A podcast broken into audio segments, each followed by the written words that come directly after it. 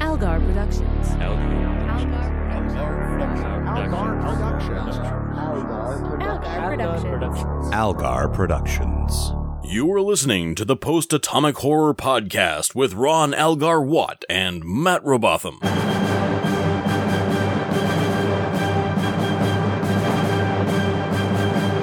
Supplemental Episode 34. Hi, friends, it's supplemental time, and boy, do we have a giant pile of mail. To the shock of everyone, except the people who sent the mail, I guess. They're just like, yeah, I sent that mail. Yeah, but each of them aren't individually aware of all the others. I guess that's true. They might think they're the only ones. Here's your only letter. Hey, wait a minute. This isn't the only letter. No, and and you know, like I've had a I've had a little bit of a rough week at uh, at my day job, and Sure. I have like anxiety nightmares of giant inboxes full of email. So it's like, oh, good, a giant inbox full of email to do. Great. Ah, ah. Uh, yeah, that that's me complaining that our well-regarded podcast is uh, is getting correspondence. What a dick I am. Why don't you read your email, you stupid piece of shit? Yeah, you just ask people to write in, and then they do, and they say nice things. Oh yeah, your life is so hard. The fu- what the fuck's wrong with you? Ah, you stupid piece of shit. Let's just talk about BoJack Horseman for a Yeah, I'm couple fine hours. with that. Pretty much. Total, totally fine. I finished that last night and it was amazing. Yeah, it's it's it is not for people who don't like watching very sad, depressing shows because it is very sad and depressing. Uh-huh. But uh, for some reason, Matt and I, this is one of those things we agree on. We we like uh, we like watching people be miserable and make animal puns. Yeah.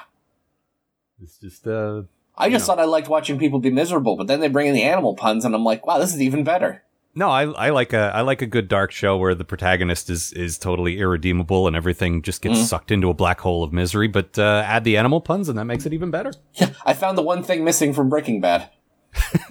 and The Sopranos. Uh huh. Yep. Anyway, we are not here to uh, praise BoJack. We are here to bury Enterprise. Uh huh.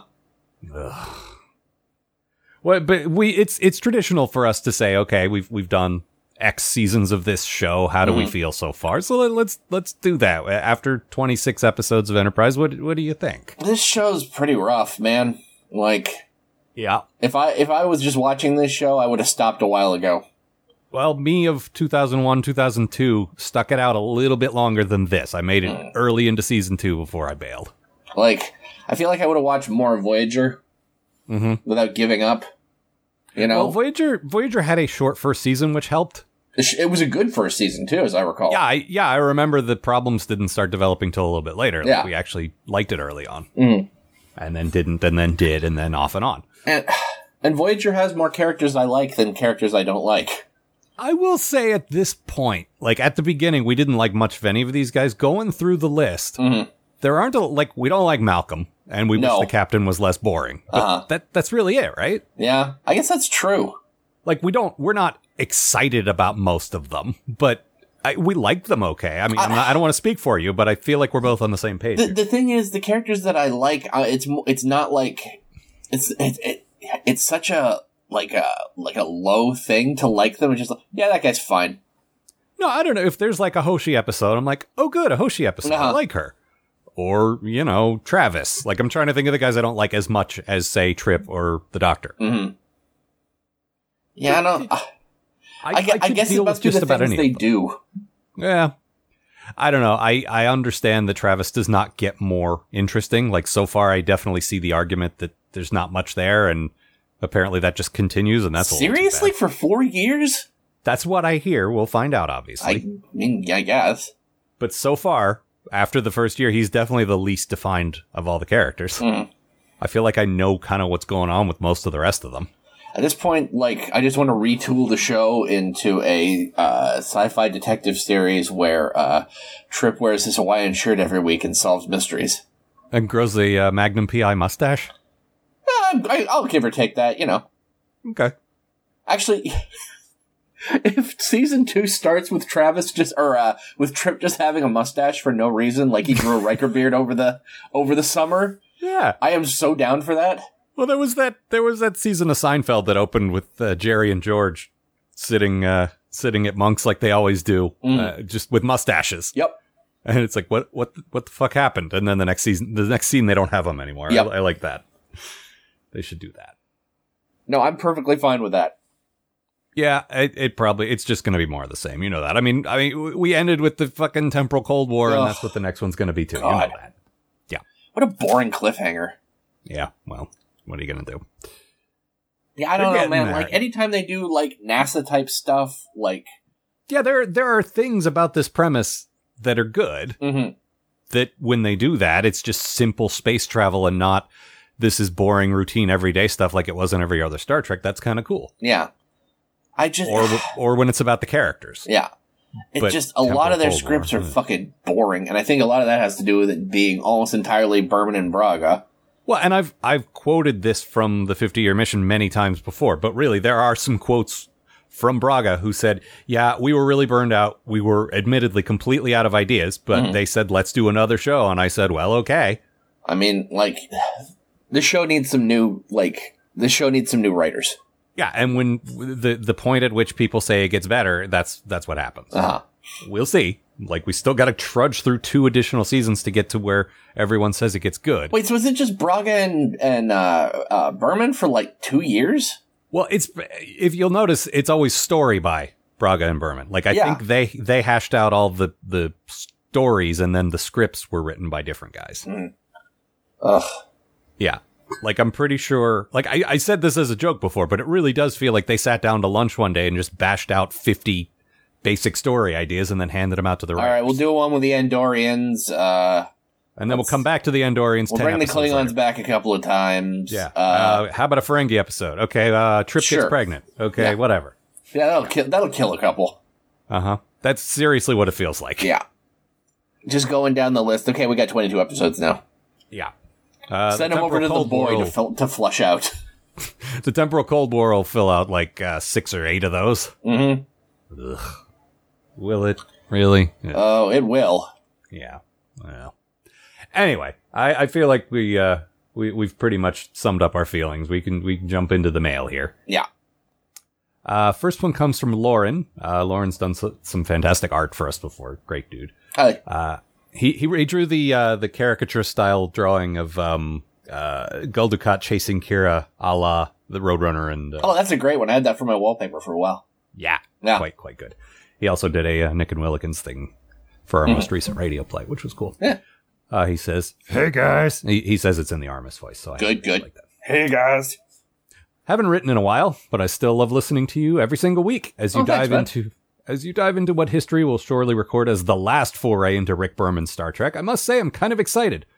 Not because I enjoyed Enterprise, but mostly because, unlike Voyager, which I didn't watch much of, I actually remember this one. Ah. I really got caught up in the hype when it premiered, and like Al, I stuck with it all the way through the season two before I gave it up in, in disappointment.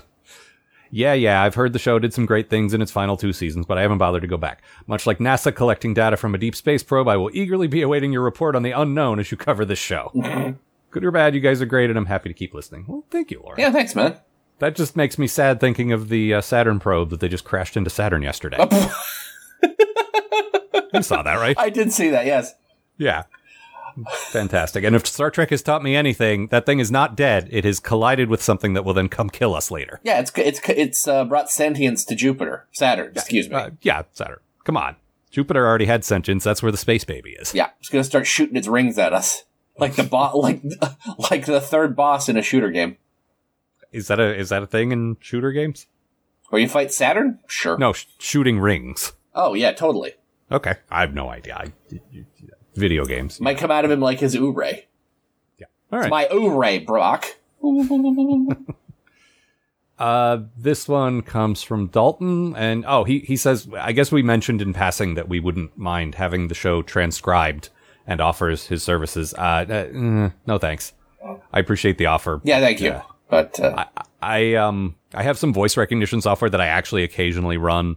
Like, did we ever talk about this? I don't want to sit and listen to this hour long thing. Let me just Right. run it through and. Uh, but yeah, it's, it, I I barely want to do the episodes in the first place, so I definitely don't want to retread them. I'm I'm kidding, of course. I love doing this. Yeah. Uh, or I would if I liked the show. you will again someday. You know, I don't know about that. Discovery premieres in two weeks, so I guess we'll find out. I mean, there's always uh, there's always the other shows. Yeah, but that's only going to carry us until Discovery's done. It's true. Unless, I mean, unless you want to keep doing it indefinitely, we could do that. I kind of like the. I mean, we'll see when we get there, but I kind of like the idea. Yeah, I don't want to. I don't want to commit to anything that people are going to. Because we already once said we're going to do a Batman show, and I don't think we're going to be doing that now. Yeah. But this, I mean, we could, but we're we are definitely in it as long as there is Star Trek for sure. Sure. Beyond that, I am certainly open to the possibility. I just I don't know. Like I don't know. Mhm. We'll see. Uh, this one comes from Puzzled Lobster, Hello, puzzled lobster. and it says sorry for the extra long messages, and then there are several giant paragraphs. Uh, let me just skim here a bit. Uh, I am Matt's biggest fan. That's good to hear. Uh, I think. R.I- R.I.P. Adam As long as West. you don't fucking, mi- uh, as long as you don't fucking misery me, that's fine. Your number one fan. Yep. Is that going to be remade? I assume because they're, they're you Yeah, it was remade as a uh, as a Broadway play starring a disinterested Bruce Willis.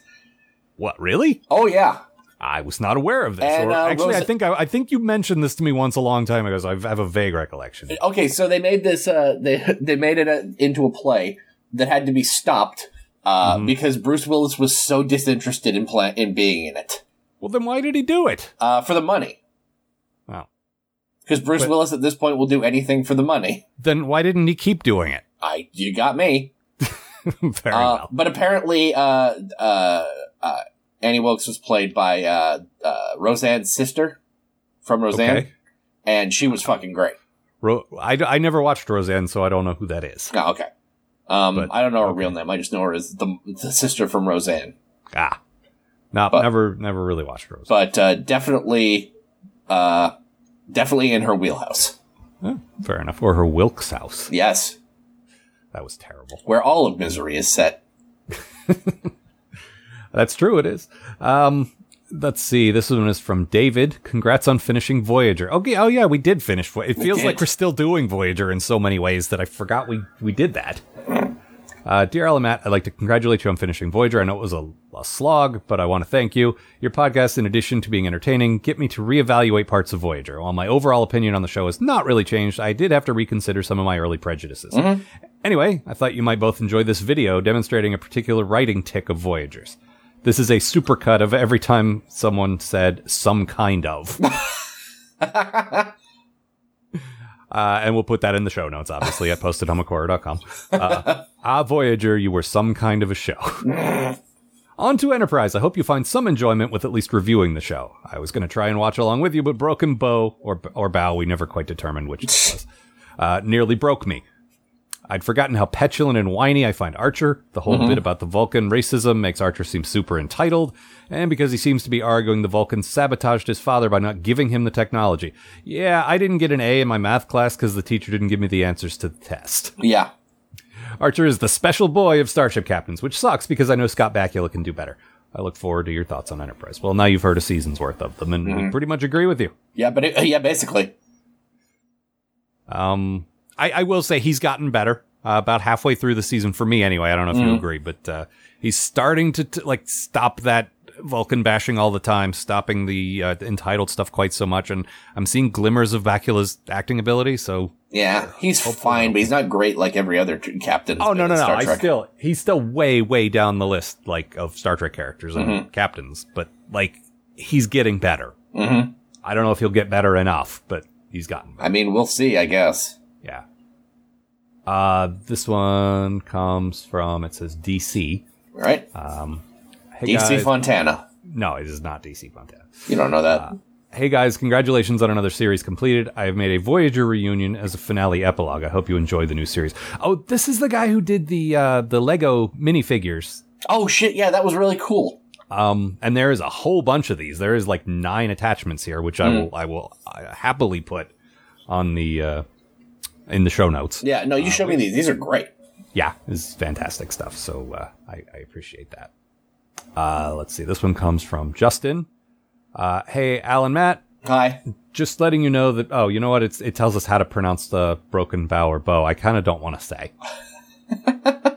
we'll just we'll just leave that information out. This it's this says Bio. Well, that can't be right. Yeah, B J oh. O O with a slash through it and two dots over it. W. Broken Biao. Bro. Uh, thanks for the continued podcast excellence. I, I don't know that Thank I'm you. that far. Uh, look, man, I'll take. I'm just- I'll, I'll take it. Look, this is false humility. I know we're excellent. I just, oh, wow. Oh, I don't know about that. man. Oh, It's like that bit in uh, Hitchhiker's Guide where uh, he's like, Earthman, that was brilliant. Uh, well, it was nothing really. Oh, was it? Well, never mind. uh, this one comes from Deke, long longtime writer Deke Winsome. Hey, Uh, he Deke. says, so I'm gonna try to suffer through. Uh, I mean, watch Enterprise with you. Hey, it's the least I Oh. can do. I don't know that that's necessary. Look, we're the reason we tell you what happened is so you don't have to suffer through it yourself. Yeah, and then when we get to a good episode, just watch that. Yeah, we'll tell you which ones to watch. Just do I'm not what we s- say. I'm not suffering so that you can also suffer. Like, I mean, I, I understand certain uh, nerds are very completionist. They want to see everything, and, and I respect that. Mhm. But, you know, we are the canaries in the coal mine. You don't have to. yeah, And uh, if you tend to find that you agree with us, then just watch the ones we say we like. yeah. You Or- could also be watching other good shows. Man, The Good Yeah. Place just came on Netflix. Go to town. Oh, yeah, and hurry up and get caught up because that's coming back in a couple of weeks. Yeah. Do not look. Do not do any research into The Good Place. No, do not. It is an it is a fantastic show that if you read the summary, like the the uh, premise of, Mhm. will kind of spoil. Like it's it's much more fun for you to discover it on your own. Yeah, my buddy, uh, my buddy Mark was in town for uh, Rose City last weekend, and Mm-hmm. I basically just turned him and went, "Have you seen The Good Place?" And he said no, and I just turned it on. Yeah, don't give him any context. Just drop him in. Yeah, it was. The great. thing is, it is great comedy with a fantastic cast. It is co-created by uh, Mike Schur, who made uh, Parks and Rec with Amy Schumer, uh, not Amy Schumer, Amy Yeah. Poehler. Um, so like, it's, it's got a good comedy pedigree. also, isn't that guy, uh, Drew Goddard on that show too? uh, yes, he is. Yeah, uh, and one of the uh, co-creators of Lost, as I recall. yeah, So like, there's there's a lot of good creative people behind it. It is great comedy. It comes highly recommended for both of us. But seriously, don't look into it. Just just check it out. just watch it. Yeah, you will. You will It's definitely- thirteen. ep- It's thirteen half hour episodes. You'll be fine. Yep, absolutely. We banged it out in an afternoon. I uh, never mind. Gonna make a sex joke out of that. Decided against it. Uh, Deke continues. Uh, anyway, I already watched the pilot to Enterprise years ago, so I figured I'm good there. Now, I, I watched the second episode of the series this week. I must have been tired because all I remember is there was a lady talking to a slug the way you'd talk to your pet puppy. Then I fell asleep. I had a dream about a sandwich. Then I woke up just in time for the end of the episode and she was talking to the slug. Was there really just 45 minutes of this lady talking to a slug? Is that what this show is? no, there was also a sandwich. You weren't dreaming. I don't think with- I don't remember a sandwich.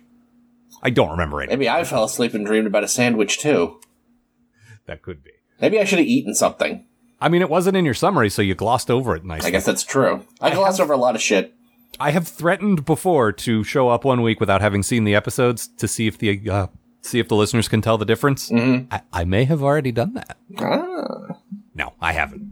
But if I do, I'm curious to see if anyone ever notices. Sure. We at this point we are so on autopilot, and maybe that maybe we need to mix up our jokes. I don't know, but uh, Mix it up. but I feel like I could just make the same observations. Hey, uh, Hoshi was cute in this one, and uh, Trip was fun, and everything else was boring. Mm-hmm. yeah, that that could be any episode.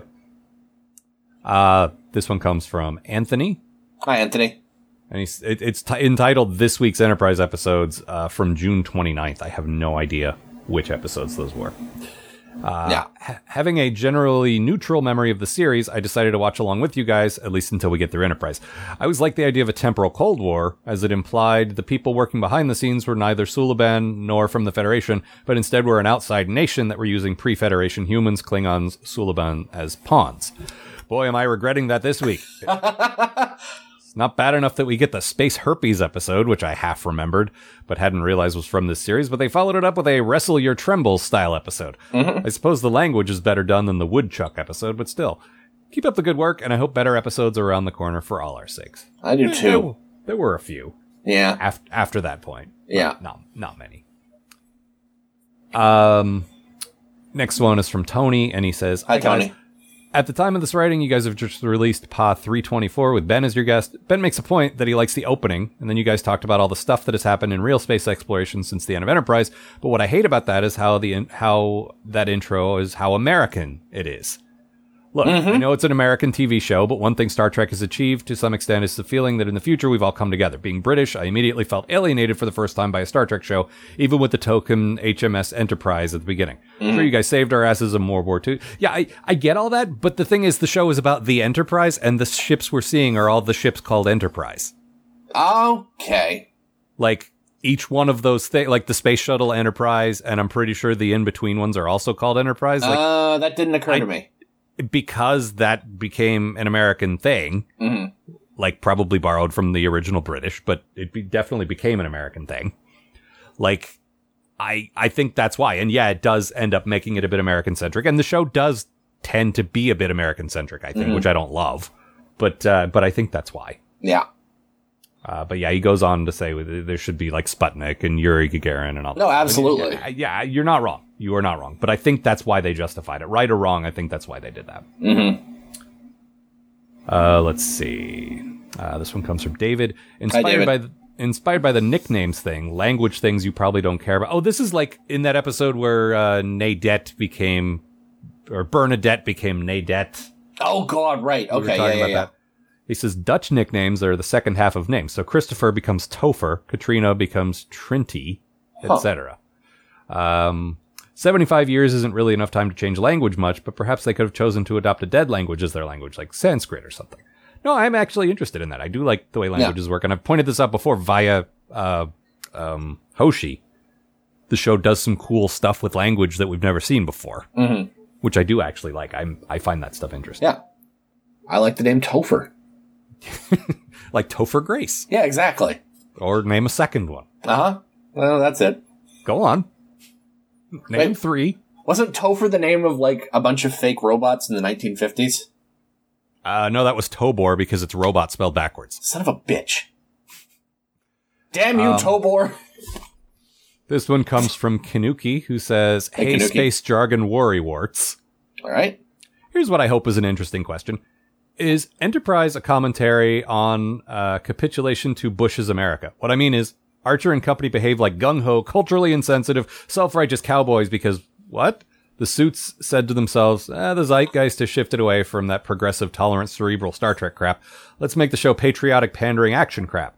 Or is this failed satire? We see the values of proud ignorance and interventionist uh, hege- hegemony. Is that how you say that? I think it's hegemony. He- hegemony. That's one of those words I read and I know what it means, but I don't think I've ever said it out loud Ah. before. Proven wrong as our space Americans come around and eventually found the Federation. I don't, I definitely don't think it was deliberate because the show was developed before 9 11 and before all that Yeah. like, uh, flag waving stuff with I Bush can definitely happened. see some of that stuff coming later, but this came out so close to 9 11 that Yeah, I it don't. was literally a week or two later and Uh-huh. Yeah. they were developing it a year before. So Mhm. no, I, I don't think it was intentional. Like, I think, I think they're just writing what they think. I, I don't know. A lot of people perceive Captain Kirk being like that because that show was written in the 60s. Yeah. and they probably assumed that that must be what the federation's like. I, it's just laziness to me. Yeah. It's just the writer It, saying, "Well, I it, don't it know." feels like them going off of the idea what Kirk was rather than what he actually was. yeah, because they never watched the show, Yeah, exactly. and they thought, oh, okay, well, what would have led into the crazy space cowboy that was Captain Kirk? Uh, racists, I guess. Uh huh. Ugh, I guess. Yeah, send all your racists into space. Actually, that's a Anyway, pretty good idea. Yeah, Well, yeah. Make them don't- someone else's fucking problem. No, no, no, no. Don't give them any life support. Just shoot them into space until they like freeze to death and explosively decompress. Yeah, that sounds good. Uh, anyway, Kanuki, no, you were reading way too much. Suck you it, were giving racists. you were giving them way too much credit as far as like uh, uh subtext Mhm. Uh, like they they they didn't think about it that much i am positive I will be interested. Like I said, I'll be interested to see how sort of the later stuff develops. yeah But, we'll see You know, right now it seems no. the thing we've said this over and over again and i still stand by this S- star trek almost universally when they try to do an issues show where they try to do something that addresses a real life thing that's happening almost always fails Mhm. like there are a couple of exceptions but they usually suck at it and i still to this day don't get why they get so much credit for being so great at that every I mean, I time they assume it was do it because of the original series doing what it was doing before anyone else was doing it. but they didn't even do it before anyone else was doing it twilight zone did it all the time Yep, that is true. 10 years before and way better. Mhm. Like, it wasn't subtle there, but it was more subtle than, like, the Omega. What was the Omega? Omega uh, crap. I don't. yeah, remember. the Omega something or other. I want to say the Omega Directive, but that was in uh, Voyager. The Omega Factor. Crap. The the combs and the Yangs. That, yeah, no, the most like, oh, yeah. the Omega most Glory. ham-fisted like. yeah. The Omega Glory was the episode. That's not it. the- Yeah, Um. is that the one that ended with like, and it was like. They found the Bible or something. Yeah. The sun that they worshipped was actually that was the it. sun the, of the God. sun was Jesus. Yeah. And that's subtle. But the Ugh. communists and the Yankees. Yeah, yeah, that was that was a fucking basket of turds. That was also Roddenberry's like Yeah. fucking baby. No, and, and reading behind the scenes stuff, I later discovered that was one of his original pitches from season one, and it didn't make it in until season Yeah, two or because it three. was Like, a terrible fucking idea. it went way on the back burner until they ran out of stuff, and then they resurrected it. It's like really, Gene. But then you also got like black on the left side, white on the right side. Like Yeah. there's plenty of just they, they weren't very good at it. There again, there are exceptions. Don't don't Mhm. write in and say, yeah, but what about this one? No, there's probably one or two in each series that did Yeah. it right, but five or ten in each series that did it very badly. Like I I would love it if the show were good at making political commentary on current events, but they're just not very good at it. uh this one comes from Danny. Danny says, Hi, Danny. Hey guys, glad you like the Andorian look, and to spare you the false hope of Vulcan's portrayal only gets worse right up to the end of the series due to Rick Berman. Yeah, no. Uh, Uh, of course, it fucking does. Good, good. Thanks for that. oh, this is a an uh, a podcast uh, ca- from a uh, woman at Warp. It's called. Oh, okay. Uh, wim, excuse me, Women at Warp. Mm-hmm. It's an interview with Melinda Snodgrass, who wrote Measure of a Man. oh, uh, sure. yeah. and it's a quote from her that says, I mean, I remembered Rick Berman going on and on about no Vulcans or those stupid people with antennas and blah, blah, blah. You know, it's like, uh, well, why are you running the show? You know, if you hate it this much, why are you running it? Wow. That's a, that's a quote from Melinda Snodgrass. wow. Yeah. Thanks for uh, proving all of our assumptions, Melinda Snodgrass. No, I mean, it, it- the 50 year mission totally backs all this stuff up. Yeah. But, uh, yeah, any, any additional quotes to back up, or, you know, I, I, at this point would like to see something that says Rick Berman was great and loved Star Trek and contributed something good. because Mm-hmm. can you think of anything? No. Yeah. Uh, also, a week or two ago, I had mentioned that thing about the music, about uh, Berman wanting the music to be deliberately lame. Oh shit. Yeah, yeah, yeah. And I did manage to find a quote to back that up. Like I, I Yeah, I saw. located I that. saw you did that. Yeah. I put that on our Tumblr, uh, postomachhorror.tumblr.com if you want to see. And it's also in the 50 year mission. Like, I want to be, I've been real bad about, um, citing my sources on stuff like that. I don't want to just say this guy did an awful thing and leave it at that. Yeah. Like there is, there is definitely precedence for that. Uh, this one comes from Deke. Hey, Dick. It Again. says, okay, so the course has been charted at this point. The crew of the Enterprise will charge full speed ahead into whatever stupid situation they could have avoided simply by listening to the advice of one of the crew members because of space racism? Actually, this whole thing is Deep Space Nine's fault. Wait, don't throw things at me. Remember the episode where the Vulcans were on the station and being all smug and they played some baseball and the Vulcans won and then they were all smug again? Yep, those Vulcans were assholes. So apparently the writers of Enterprise saw those asshole Vulcans from one episode and decided that's what all Vulcans are. Bunch of filthy space races. That makes sense. Of course, I can't talk, so am I. I've never trusted Klingons and I never will. I can never forgive them for the death of my boy. They're animals. Let them die. Also, are you missing Seven of Nine yet? Well, yes. Deke, was your son killed by Klingons? A Klingon bastard killed his son. Oh my god. I'm sorry. Apparently. I'm so sorry to hear that. Uh, oh, speaking of, I don't have things to back me up. I'm going to have to dig this up. This is a note to myself to find this before I post the show notes because this one comes from Alice. Uh, Alice says, Where did you hear that Jolene Blaylock hated Star Trek and Star Trek fans? What I've read is that she grew up watching the original series and was particularly fond of Spock, but I just never got into the sequel series from the 80s and 90s, which I imagine she had in common with many listeners before they started listening to your podcast. I haven't seen anything about her feelings about the fans, though, although I've read she doesn't attend conventions. But maybe you're right, and it's because she can't stand Star Trek fans. Um, back when Enterprise started in 2001, given her role on the show, not to mention her costume, how do you think the fans of this new sexed up Star Trek show treated her? Uh, do you think they respected her as an artist? Me neither. Have you ever attended a con while simultaneously having boobs? It's not always a fun experience. Imagining attending a con uh, devoted to a TV show where you wear a skin tight costume that draws attention to said boobs in 2001.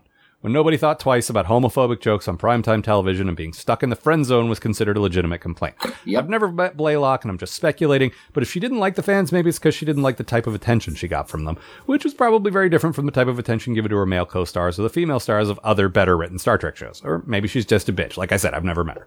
I don't mean to lecture, but I've always been really impressed with your recognition and understanding of women's issues. So if any men can empathize with a pretty girl surrounded by horny guys, it's you two. Well, th- thank you very much for saying Yeah. that. I don't. I we try, and I'm sure we fail sometimes, but we do try. You, that's entirely fair too. Like, I do need to find some stuff to back this up. I do know. I do remember. What I remember, I and I I really didn't listen to this show much, but it happened to be on at the time. I was listening to freaking Howard Stern, which does not give me much feminist credentials, I realize. No, I, I just I I happened to have it on and oh, the chick from the new Star Trek's on. Let's hear what she has to say. And she was going on and on about how she hated the fans, and that really stuck with me. Like I I definitely remember her saying stuff like that. Like, ugh, the terrible fans. And she might have been playing it up for Howard Stern because Sure. it's funny. But I know there's other stuff, and I will find it, and I will provide documentation because, as I recall, she did not care for like eh, you know the whole con scene and maybe it's maybe it's what alice says here i don't know that's entirely possible. That makes a lot of sense, honestly. although although i will say um uh jerry ryan didn't seem to have that problem like same conditions same everything Mhm, and yeah. everybody's different who knows like that doesn't mean those aren't valid concerns i just will say like jerry ryan had to deal with the same stuff and she seems to be okay so Mhm. i i don't know i'm not defending it i'm not saying it's bad i'm just saying that is what i remember All right. but anyway, uh, this one comes from Deke. He says, Wait a minute, what the hell is going on here? I just watched the episode Silent Enemy, and I have to say it wasn't bad. Archer showed humility for his earlier hubris and acted like a captain instead of a petulant child. Uh, the characters spend time trying to get to know each other. One of the ship's crew is possibly on the autism spectrum, but it's not called out by name and clumsily played out. Everyone's pretty likable. The deadly danger was unique and not explained away by predictability. Uh, either this was actually a pretty decent episode of Star Trek, or I shouldn't have eaten those mushrooms I found in my backyard. Stop eating mystery mushrooms. You're not Super Mario. Which one was Silent Enemy? Uh, it sounds familiar. Hang on. Was that the? Oh, that's the one I think where they were going to turn around and go back home because that that ship was too powerful for them. Enemy. Silent Hill. That's probably it. Yep.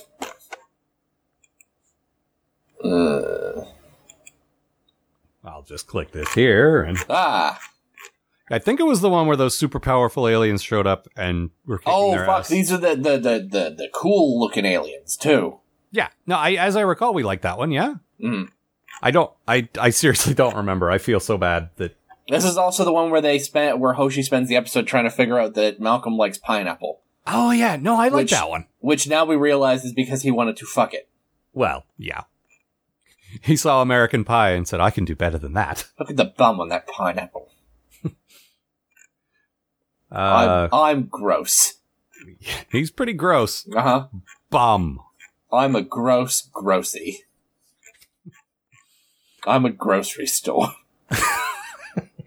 I think it's called Food Library. um, this one comes from John Wiggins. He says, "Uh, "Having the hatred that I have for Enterprise, well, except the Dear Doctor one, I'm going to ask a question about something else instead. All right. uh, with Discovery coming, maybe. Why not have a series on just the Ferengi or just the Klingons? Or oh wait, scratch that. A series on Klingons would be the Star Wars Holiday Special. Uh, look like a good idea. Hang on. Why not a Star Trek Holiday Special where there are no subtitles and everything's in Klingon or some other alien language we've yet to hear? Is B. Arthur still alive? No. I can Ah. definitely say she is not. I, is she not? No, because there's a. So at work, we have a bunch of like uh, library cards that we use to push shit around all the time, and most of them Yeah. have stickers on them because leaves Uh, yeah. crap lying around, and someone's Yeah. going to put stickers on it. And one of them is a picture of all of the Golden Girls, and each one that's died has an X through it. Ah, yes. Well, I, oh, that's right, because uh, Betty White is the only one left, and there's all kinds of terrible jokes about her being a Highlander or whatever. Yeah, she has all the powers. Mm-hmm. all the powers of the other Golden Girls, which Yep. is um, being crabby, uh, also Sex. being crabby and sex. Yep. I'm trying to think of what like they, that was actually a fun show. I'm not going to diss it at all, but uh, I'm trying to think of what their powers are. And when they unite, they be, they form uh, Gold Voltron. but Sophia and Dorothy both just basically had the powers of being crabby. Like Uh-huh. they, they could completely like tell you off with with expert level sarcasm, but you know, I don't know. I, I haven't seen the Golden Girls in years. I know that it's excellent and like I don't know that it's. I wouldn't say excellent, but as a as a sitcom of its era, it's definitely one of the. no, I've better heard it ones. definitely holds up. Um, I watched it with my grandmother, so it was Yeah. just one of those shows that you can enjoy with a family member. So you Yeah. know, like, I used to watch it with my mom when I was a kid. I often had to go to grandma's house like Saturday night and Mm-hmm. oh good we'll watch the Golden Girls and I later found out that Mitch Hurwitz the creator of Arrested Development uh, Yep. worked on that show so Yes, he did. some of the like some of the the the uh, dialogue is particularly sharp because of him so uh, and good actors like I I think those those women were Oh, all yeah. funny so you know I I- I don't know that I'm going to be going back and watching it anytime soon though I mean, I might when I run out of Cheers, but there's like 12 seasons of that I got to watch still. Yeah. Um let's see. This one comes from Alice. I recently rewatched Broken, oh, and the decon scene left me with questions. I find it hard to believe that by the year 2151, neither humanity nor the Vulcans, Vul- Vulcanity, have come up with a way to apply a decon gel to one's own back. uh, we already have the technology to apply soap to your own back right now. Yeah, we do, actually. Surely, in 134 years, someone could adapt the sponge on a stick for use in decon. Alice, I love the disdain with which. Oh no, no, I, I that was my emphasis, but Oh my uh, god. it's just a great s- sentence. Sponge on a stick. Maybe sponge on a stick technology was lost during the post-atomic horror. Also, what happens if there's only one person in decon? Is that person just shit out of luck? Yeah. Apparently, he lies on the floor like Trip. you just uh, you just rub yourself in it like a dog rubbing himself in something smelly. I mean, Trip does that whenever he finds something smelly. You think? Oh, yeah. I found this Camera. skunk. Captain, I found a dead skunk and I rolled around in it. That just makes me think of that BoJack bit Yep. where Mr. Peanut Butter did that. Uh, and then I ran inside to try and, and rub myself on everything to try and get the me smell back. but that just made things worse. No, don't shake off. Don't, shake off. Don't shake, Oh. Mr. Peanut Butter. It sounds like a Oh. skunk skunked another skunk and then smoked a joint. Oh yeah, I smoked a joint after that happened. Oh, fuck. Bojack Horseman's a really good show. I'd much rather be watching that. Uh huh. And I've seen it all the way through like three times, and I'd much rather watch that than Mm-hmm. this. Uh, let's see. This one comes from Steven. Oh, uh, Steven is an old friend from uh, the the message board you and I met on from years and years ago. Oh, uh, sure. who is catching up on the, like old episodes? So I, I believe he'll be chiming in occasionally with things that we have long forgotten. okay. And this one says, Matt's Pulaski fell off the ship comment didn't receive the accolades it deserved. Thank you. I don't remember that. I don't remember that at all either, but it definitely sounds like something I would say. Pro- I'm guessing on in in uh, uh, season three when Pulaski just sort of disappeared. Uh huh. Yeah, she fell off the ship. That's probably where that came from. Whoops. Okay, uh, this one comes. Complaining all the way down. Can you just fall through space? I th- I would think you just float. Yeah, that's how that's how we got rid of the uh, the Kryptonian criminals in Superman 2. They fell through space. Yeah, but they fell through the um the the Arctic like the uh, I don't know they fell into the North Pole or something. Yeah, yeah, and then we dropped it in space and it fell through space. Oh, all right. Yeah. I, I can't say as I like I love that movie. I grew up loving that movie, but a lot of that last sequence makes no sense to me. Like wrapping them in a big cellophane S. I I've still never seen it. Uh, what? You've never Yeah. seen Superman 2? I've never seen Superman 1. Really? Yeah. I haven't seen This any of is- those original four Superman movies. I have I have dedicated myself to no longer shaming people for not seeing things. No. I'm j- I am just surprised. This is one of those things where it's just like, yeah, I never got around to that. Okay. Well, I stand by the first two. I think I watched some of the first one and found it boring. Really? Like it took too long to get s- for Superman to show up. It I was does. the I was the guy who like got bored in Batman sixty six, the movie, which is one of my favorite Batman like Batman things when I was a kid, because there's that that ten minute sequence when uh, Bruce Wayne is being seduced by uh, uh, fake Catwoman. okay, but are, are we talking about like Matt age 8 being Yes. bored or Matt age 30 being bored? Uh, both. Really? You're when I still went bored back to by that movie, I was shocked by how short that scene actually was, because in my head it was an it was like forty minutes long. Wow, no, there, there's just occasional character development, you know, where he gets to take off the mask for a minute. Yeah, no. Well, when I was six, I'm like, get back to being Batman. See, like, okay, I'm, and again, I'm not, I'm not like, I, I'm trying no longer to be that guy who's like, you haven't seen this. I haven't seen a ton of stuff either. It just, we all haven't. Like, nobody's seen everything. It's okay. Mm-hmm. Yeah. But, um, nerds tend to do that, and myself included. I'm trying to stop. Mm. Uh, But there is a good chunk of the of the of the first movie that takes place on Krypton, which Yeah. is still co- a cool sci-fi thing. Like I, I, I could see being bored by then uh, Clark growing up and discovering his powers, but like Mhm. that first movie kind of set the template for all the superhero movies we have now. Like like the way the origin unfolds, like Mhm.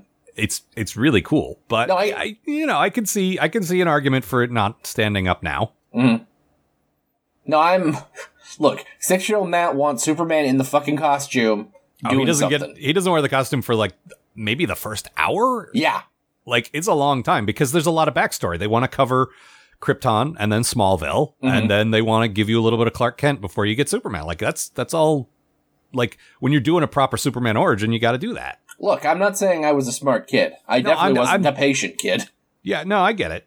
I you might like it if you saw it now. I don't know. I it's the best Superman movie that's ever been made, but that doesn't mean it's amazing. It just Mm-hmm. Yeah. means it's better than Man of Steel and Superman Returns. Mhm. You know.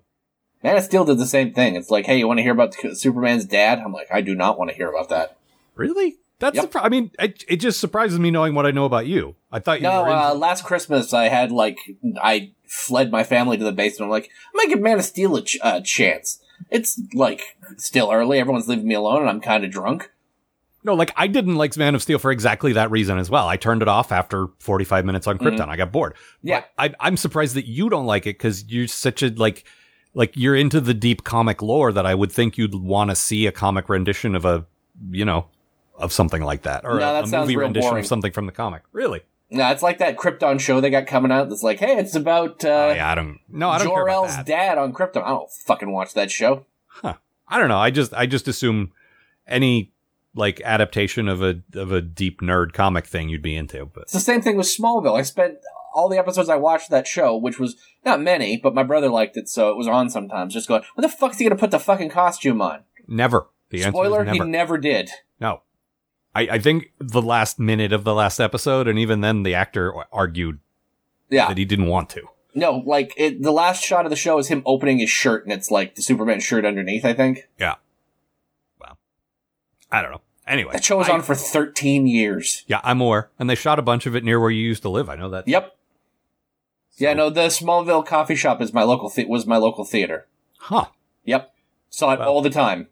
I, I think you may have been born slightly too late to really appreciate uh, Richard Donner Superman, but I really liked it. That's entirely possible. at the at like through until maybe the first X-Men movie or the 1st spider Spider-Man movie, whichever one of those came first. I don't remember. But up until that point it was easily the best superhero movie. But I mean, also when I was a kid, Superman, like I wasn't the hugest Superman fan in the world. Right. He, you know, he was fine, but like, Right. you know, Batman was around, and I really liked Batman. Honestly, we could just spend the rest of the show talking about Superman, but we should probably end. Oh, easily, Uh, this one comes from Spurious K. awesome. Uh, and he says, Archer smells because that's a funny joke. Ugh.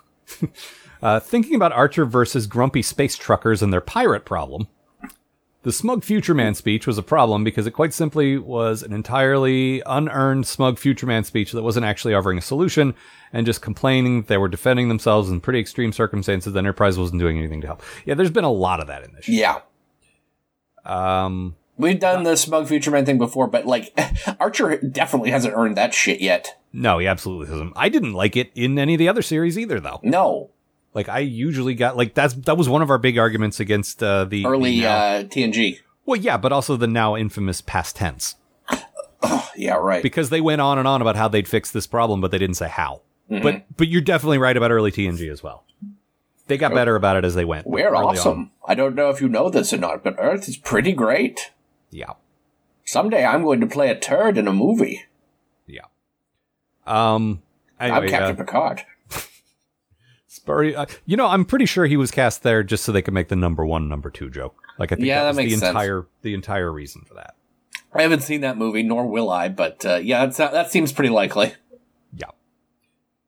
Um, let's see. Uh, there, there's a lot here that's basically saying, yes, you guys are right. I, I don't want to like I mean, we are, but thank you. Yeah, we appreciate that. Hooray for us. Um, Dr. Flox versus dating has a similar smug future man problem, kinda. Can't even express just how much I hate that ending being presented as a good thing. Oh, this was Dear Doctor, the one we liked. And Uh-huh. I believe this is the argument where, that I read. It was like, oh, maybe I don't like it anymore. This, this, uh, this listener has a good point.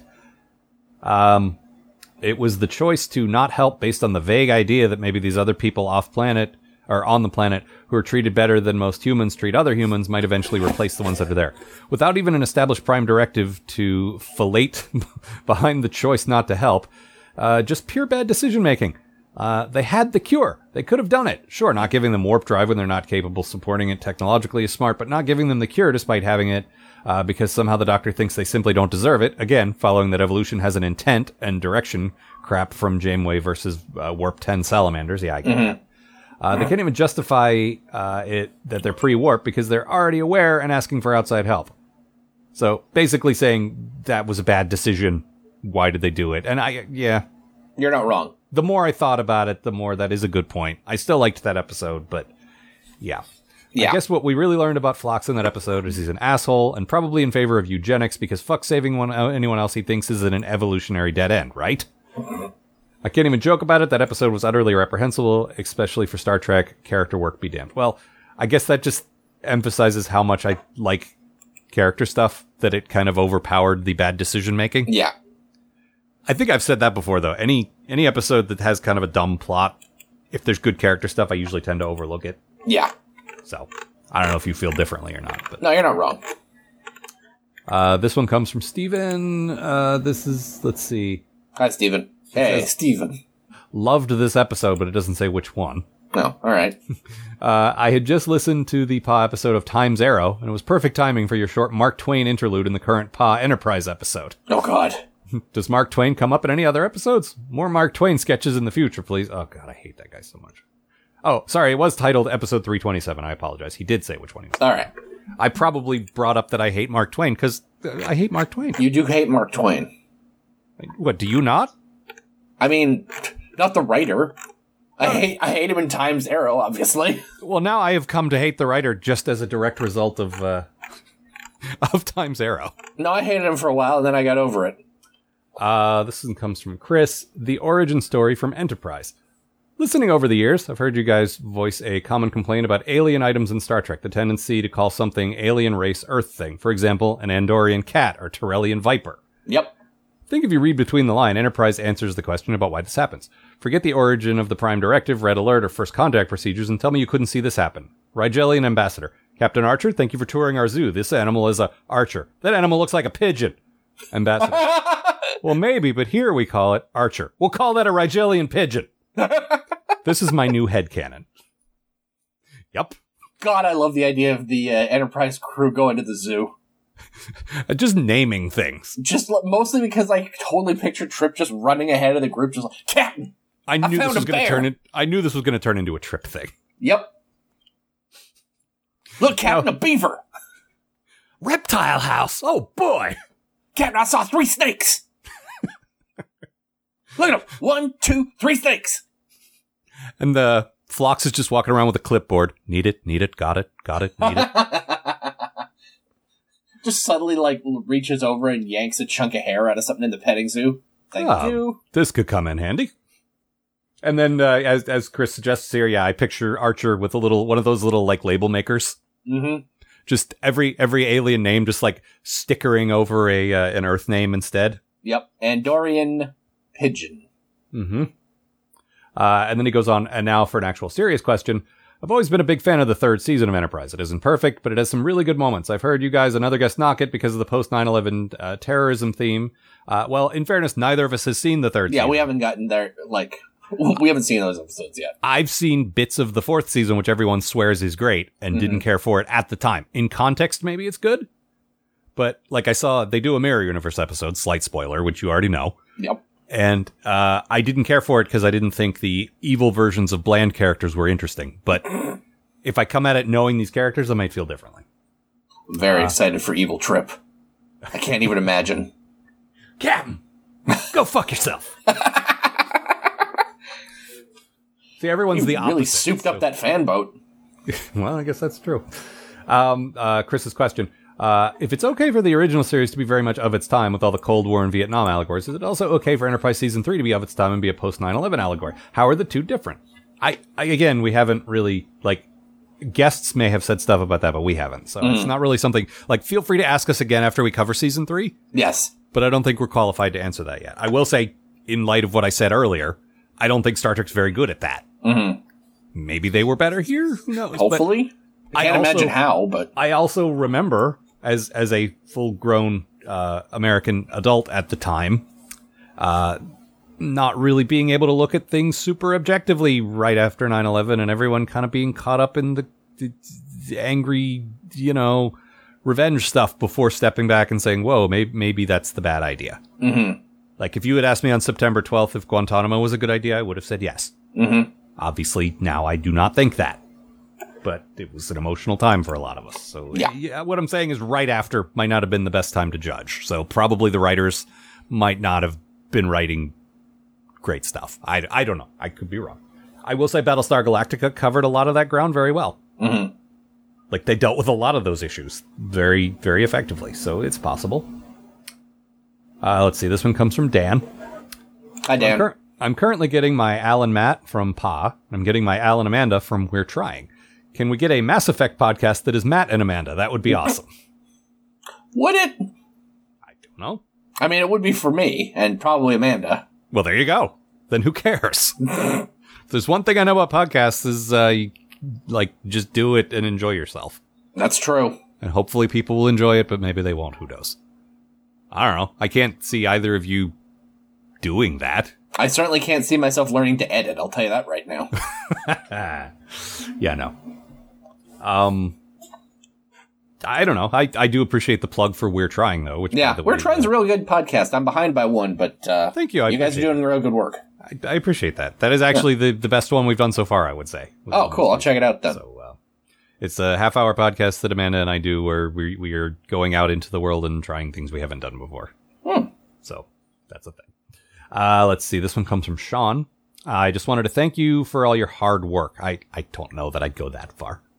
I appreciate the sentiment, but, but I, we don't really work hard. I mean, you know, watching the episodes can be. It's it's we are consistent. We are we are like we show up every week, but but day to day the work that we do not very much. Like the the hardest thing is showing up. Yeah. Uh, I found your podcast about a season into your Voyager watch, and have just listened and have listened every week since. I'm almost caught up with your old episodes as well. I've enjoyed the ride, so thank you again. Well, thank you. Um, it's awesome when new people start listening, Yeah, I I always, I always and all uh, continually confusing to me. people like us, Matt. Plus, I, I know. I don't understand it. This is not like can't speak to the quality of our show because I can't be objective about that. Like, Sure. I'm happy with what we're doing, but I don't know if it appeals to anyone else. I I have no idea. But I I will say I think what appeals to a lot of people is knowing that we've covered at this point eighty percent or ninety percent or whatever it is of Star Trek, and knowing that if they do find something they like, that there's a lot of it. that's true. Like there is one- definitely a lot of this. if you get in the door and you and you like what we do, then you, you- good news. There's like 300 episodes plus a bunch of bonus stuff, like to to go back to, which I is always like as a as a consumer of media, always a great thing. Like let's see what's oh my god, there's so much stuff. That's awesome. I just discovered this show that's in season 10. What what what fun for me. Uh, and Sean says, I just ordered my Pa shirt and I'm looking forward to getting it. I know you don't really like advertising your stuff, but I think you should mention your store and shirts at the end of your podcast every time. I, I try. Mm-hmm. It's just, I, I, you know, I forget and I hate doing it. Yeah. Uh, people tend to forget about stuff unintentionally, and most people will not be bothered by a brief mention at the end. Just my two cents anyway. Yeah, it's just a, it's a, it's a shame thing is all. Yeah.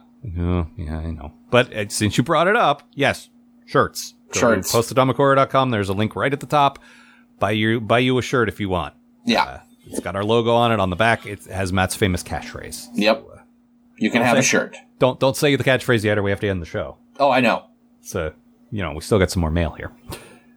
Uh, hey Matt and Al, I've got uh, Hi. this from this is from Mike X. Come like X. Another another long time writer. Oh, as I yeah. recall. This, this From guy way goes back back. as far as Deke, I think, doesn't he? Yeah. Like to early sarcastic voyage. The old, the long, long ago.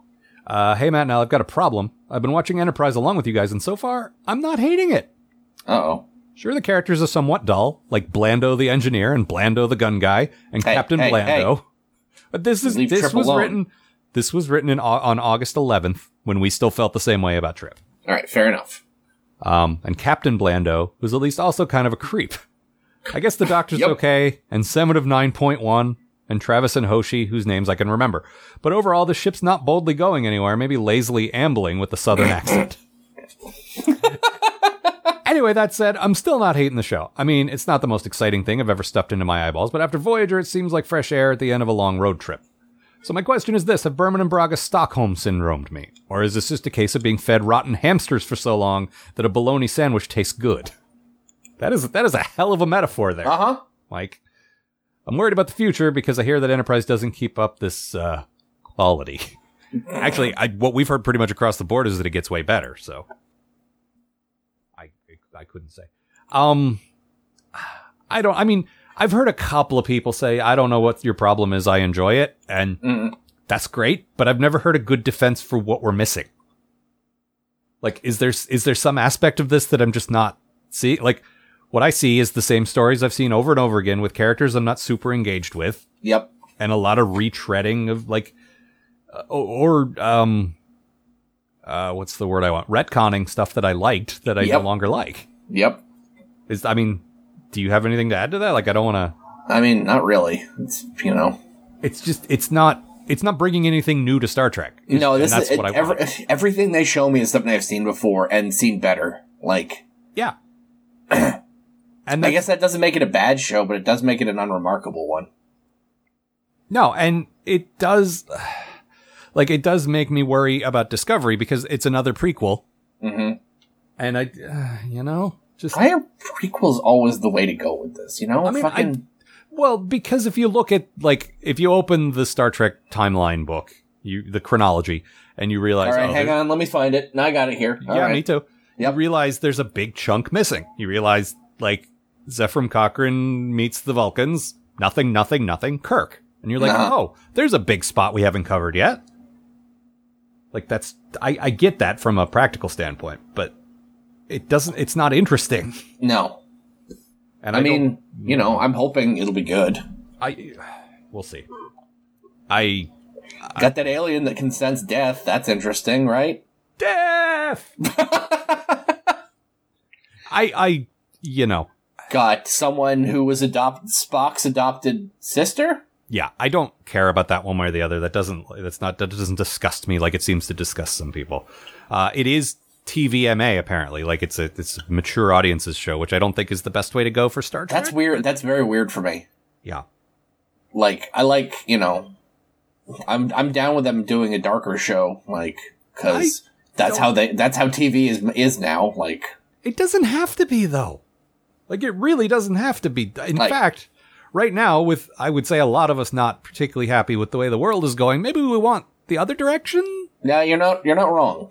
especially like someone just brought up like the original series was came on when Vietnam was happening and so Yeah. here's a bright future where maybe all this race riots and and horrible wars and stuff maybe aren't happening and things are together now like that Yeah. might that might be a good idea for right now but I'm again I don't want to prejudge it I just have a bad feeling Yeah, I don't know. I mean, as someone who watched Star Trek as a very small child, like both uh, original series and next gen, like I don't know. I don't know how I feel about that. I I don't know we'll see I It's I weird. want It's it to be weird. good. It's very weird, if nothing else. I will say, as of this recording, CBS has done that thing that's never a good sign, which is no one is allowed to publish a review until after the show airs. That's weird. Like that's a weird, worrying thing to do with your fucking new Star Trek show. Usually, what that means is we are not happy with how this came out, and we don't want anyone to know that. Yeah, we s- we want to get all those uh, Maybe all there of are those uh, uh, negative uh, reviews. subscriptions. Yeah. yeah, yeah, exactly. To our elite uh, streaming. Before anyone realizes that we put out a piece of shit. Yeah, we'll see. I don't know. I'm not going to subscribe anyway. I'm I unless I ha- like unless I absolutely have to. I'm Mm-hmm. pretty sure you're going to be able to buy these a la carte on uh, like iTunes and Amazon Oh, yeah. and stuff. I'm just going to buy episodes one at a time and and or subscribe to the season or whatever. But Yeah. I'm not going to fucking subscribe to CBS All Access. 'cause- Yeah. Fuck you. But I, you know, there's there's a great uh, article, and I will link to this in the show notes as well on IO9 recently about how badly the marketing for this show has been handled. Like, Oh God, right? I read that article. yeah, they're they're having a real hard time uh, conveying what it is, and maybe that's why I have an uneasy feeling because they're not doing a good job of telling me what it's supposed to be because there's been conflicting Yeah. like what is it star trek is it not is it is it in like they've hinted that it might not be in the same universe like it's not in the in the new uh jj abrams timeline but it might not also be in the timeline of the original series so uh, See, I said that, like as soon as I saw the first trailer, I'm like, okay, no, you're lying about it being in the original uh, timeline because this looks like J.J. Abrams stuff. Yeah, they Like, might still just be building on the like because those movies did a good job of updating the 60s esthetic mm-hmm. they might just be taking their design ideas but putting them into the you know I mean, I guess that's true, but like just from what I've seen so far, it, it absolutely looks like the ten years ago of what the uh, J.J. Abrams stuff looks like. Yeah, but I think, like, I think they might just be going for that because it worked. Like, I don't I mean, think, s- yeah. I don't think the story might necessarily be set, you know, Mm. in that universe. Well, I mean, obviously, we'll find out very soon. Later Yeah. this month. Yeah, Uh, let's see. This one comes from Matthew. Matthew. Hey guys, welcome to the greatest new show on TV, The Office in Space. Meet our hero, Captain Michael Archer Scott. As he bumbles around the galaxy. This is the second person describing what they're doing as bumbling around the galaxy. oh, sorry, the other guy said ambling around, didn't he? Or something like that? Yeah, ambling, Yeah. Just sort of just, but, but stumbling, bumbling, Um, bungling. looking for hijinks and fun, seeing if people in space might be his friends since no one on Earth would be. Meet his nemesis from corporate, T'Pol Jan the Vulcan. T'Pol is constantly trying to bring a business-like approach and sensibly uh, cautioned the Enterprise branch, and Captain Scott ain't having none of it. And meet Scotty's trusty sidekick, Dwight Trip Shoot. Shroot, excuse me Shroot. who comes from a farm in Pennsylvania or Florida or wherever and loves catfish or, or Oh was my that God. there was that beats whatever but next to the captain he ain't gonna stop T'Pol from corporate from keeping them having a good time he's gonna expose that hoity-toity Vulcan for who she is also on the show a bunch of people who could disappear and you'd never know it that's a bit of a stretch but we do like uh thinking of guys on uh shows as as you know other guys on different shows Yep. we've done that many times uh, I would oh. take uh, what's his face? Oh, fuck, who plays Michael Scott? Um, uh, Steve Carell. Steve Carell. Thank you. I would take Steve Carell as the Oh, yeah. captain of this ship in a minute. Oh, absolutely. Uh, St- and then uh, Stephen Colbert is like the first officer, or vice versa. Yes. Stephen and Stephen. Mhm. Um. Now I just want like a Daily Show and uh, like Star Trek. Oh yeah, get Sam B in there, and like um, all those guys. Hodgman. Yeah, yeah. I guess Hodgman. I I forget he was like a an occasional contributor. He was in it enough that I would be like, yeah, put Hodgman in this in this Star Trek show. I'm I'm inventing apparently. No, I thought about this recently. The Daily Show of the last 10 years, like up until, like, I know Trevor Noah's doing a pretty good job, but really the John Stewart era is what I'm talking about. Um, Sure. Is, is like the SNL of, like, what, what, what you, what SNL used to be as far as the next generation of comedians where they started and when they move on to great things. Oh yeah. Like, everyone who came through the Daily Show 10 years ago is now, like, a giant star. hmm Uh, just, it was interesting to No, think that. absolutely. Uh, let's see. This one comes from DC. Hey, Uh, DC. oh, oh, this is about that uh, the the T'Pol gets mind raped episode. oh. God. Okay.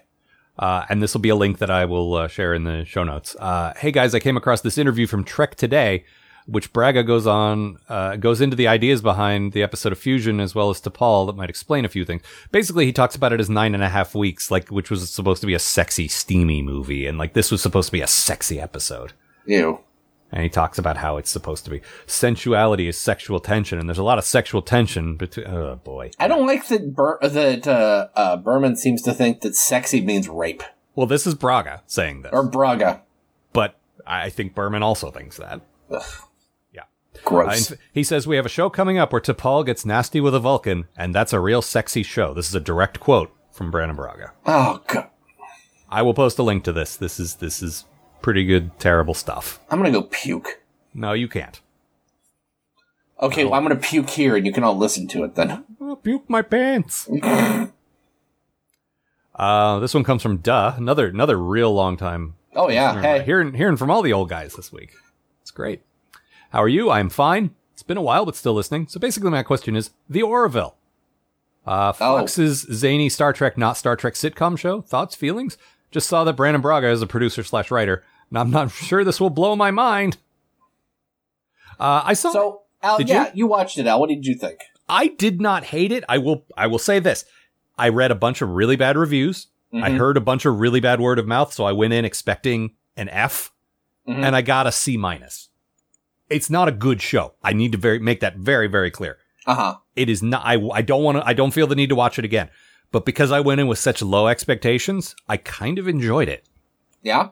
because there were things to like about it, and I just assumed everything would be terrible. And there were some laughs, and there was some decent sci-fi stuff, and it looked good. Mhm. The design of it is great, and the pilot episode was directed by John Favreau. Wow. Okay. So, if nothing else, it was cool to look at, and it had that bright look that I wish Discovery had that that bright, colorful Star Trek look.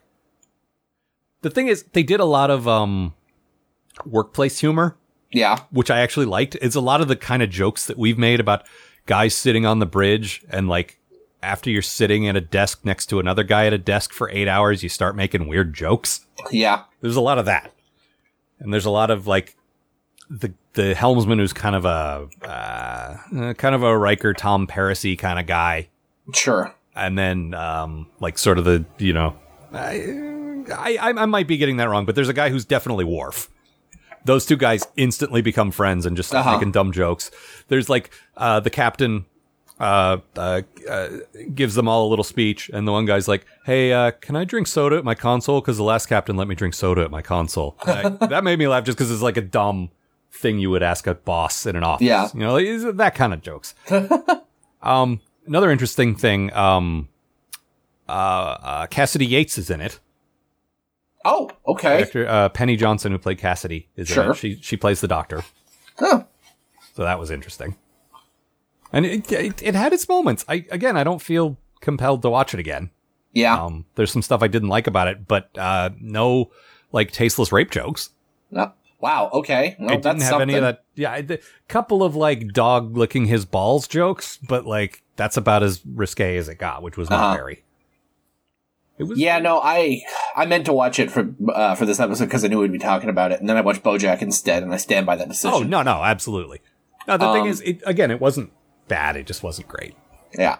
That's what I, I've been hearing that, like, you know, it was pretty bland. Um, It was, you know, it was a I, I was, pilot. g- I was at least interested until I found out that, uh, uh, Braga was working on it, and then I was like, oh, fuck this.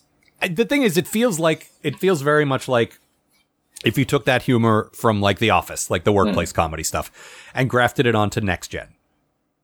Like there is a robot who is clearly supposed to be Data. There is a, Sure. a big, tough, deep voiced alien who's clearly supposed to be Worf. There's a lot of that kind of stuff. Sure. Um, the only thing I really actively hated was the first officer is the captain's ex-wife, and there's a lot of jokes about that, Oh, of course. a lot of horrible wife jokes. And I gotta say, I still laughed at a couple of them despite myself. Like I knew I shouldn't have. Yeah, for all his faults, Seth MacFarlane, like he can still kind of sell a good, shitty, sarcastic line. And a couple of times I Uh-huh. laughed. I laughed at his delivery before realizing they were kind of mean, and I shouldn't be laughing. Like I can't help it. Sometimes I'm gonna laugh at like a my ex-wife is terrible and I hate her. Like, sure. but he's he's pretty good at that. Mm-hmm. And you know, I don't love myself for laughing, but I did laugh. Yeah. No, I get it. You're, Al, you're human. I know, but I feel like there's certain things I'm trying to get better about. And Yeah, uh, no, I get it. You know, You're absolutely right. sometimes it's like, well, sorry, I thought that was Mm. funny. um, but I again, it was squarely average. Yeah. It wasn't amazing, but because everyone told me it was like the most terrible thing, I just I went in pleasantly surprised. I was gonna say I would I would be shocked if it makes another season, but like it's Seth MacFarlane, like his shows just stay around. Well, there, there's the two competing aspects of it's Seth MacFarlane who basically has a blank check at Fox, but Yeah. it's a sci-fi show on Fox which never like never lives. Yeah. So I don't So- know. I don't know which one of those things wins. I see potential in it. I could Mm-hmm. actually see it getting better, and if it did, I'd probably keep watching it. Yeah. We'll see. Yeah. Uh, this one comes from Richard. Hi, Richard. Dear post atomic catfish. Uh, ever since the recent episode where you discussed Eddington, Hmm? I've wanted to hear Matt sing Balthazar Edison, canonical Canadian. Won't you Oh, make God. that dream come true? All right. I'm no Amy Sedaris, but uh, Balthazar Edison, canonical Canadian. Excellent. Pretty Um, pleased with how that came out. Yeah. Yeah, Amy Sedaris did. They gave her some really, really awesome uh, tongue twister uh, lines in the season of BoJack, which was great. They apparently fi- figured out that like like they've been doing the, the weird tongue twister lines for since the first season, and apparently they figured out that she's the best one to do them. Oh, you give her like uh, like four or five lines of text that is just nothing but the same syllable over again, and Yep, she could just nail it every time. she went for like twenty seconds straight in an episode I just watched, and it's like Yeah. holy shit. Yeah, no, it is amazing. I, I occasionally do that to voice actors that that uh, read my stuff, but never to this level. That, Now I I mean, it's, it's that borders on cruel. I do that to you sometimes because you're pretty good at it. You, you- Oh, yeah. when, when you get in the zone and you're reading fast, you can just blow through most things, and then when you slow down to do another take, then you fumble it. Yep, But it's that initial just okay, I can do this fine, and then you stop No. and think about it, and it's like, ah, fuck, no, I can't. well, I am a professional. But you just did. it's it's that throwing yourself at the ground and missing thing. Yep, Once you notice you're flying, you're fucked. But you know. Uh, this one comes from Steven again. Uh, you talked about your top ten episodes for TNG, but I didn't hear them in the podcast. Was it a supplemental, or did I miss the? It, it is a list on the website. yeah. We both composed uh, top ten lists for uh, all the series so far. I think maybe not Voyager. Uh, You have, I haven't. I don't think I did for Voyager. Yeah, I, I, I think I did the original series, and that's it. Yeah. No, I think you did one for Next Gen, didn't you? Oh, maybe. I don't remember. Oh. that was years ago. Who knows? Our episode guides should have like a pretty good idea of what we like, though. so- Oh, definitely. Buy our episode guides. Yeah, sure. Those are uh, follow the link to store on postatomichorror.com. There, see, Yeah. I, qu- I I totally emphatically uh, promoted a thing we do. Yeah, good work. I was I can't remember why I was looking for. I think I was looking to see if we'd ever made this joke before or something like that. I was looking back through our original series guide, and then I started reading it again. Mm. Because about once a year, I forget all the stuff, and so Yeah. I just like, oh, hey, look at us, we're funny. Yeah, it's not bad. It's a good. They're good books. And I got to thinking maybe we could do. I, this seems a little counterproductive, but Uh-huh. maybe we could do an audiobook version of it. I was thinking Yeah. this because if you had a one-hour encapsulation of an entire series, Uh-huh. that's that's very different than like an open discussion that goes on week to week about two episodes. Yeah, It might be worth it. So maybe one day we'll sit down and record that, and, and we probably charge a couple bucks for it. But yeah, I'd be down for that. if people are interested in that, we we'd probably do that. Yeah. Um, this one comes from Doyle, and Doyle All right. says, Hi, Doyle. uh, "Hello, Ron, quote unquote Algar, and Matthew, quote unquote Matt." As an Don't call me aspiring Ma- don't call me Matthew. Matthew, You're not my mother. I might be. I mean, you might be. We haven't gotten the DNA test back. We don't. know That's that. true. The DNA evidence. DNA evidence. Uh, as an aspiring writer who grew up with Trek, I asked myself this Has Trek become unwritable? I mean, its fictional universe has grown so unwieldy over its 50 year plus runtime. You've got oodles of continuity and game breaking gadgets cluttering the thing.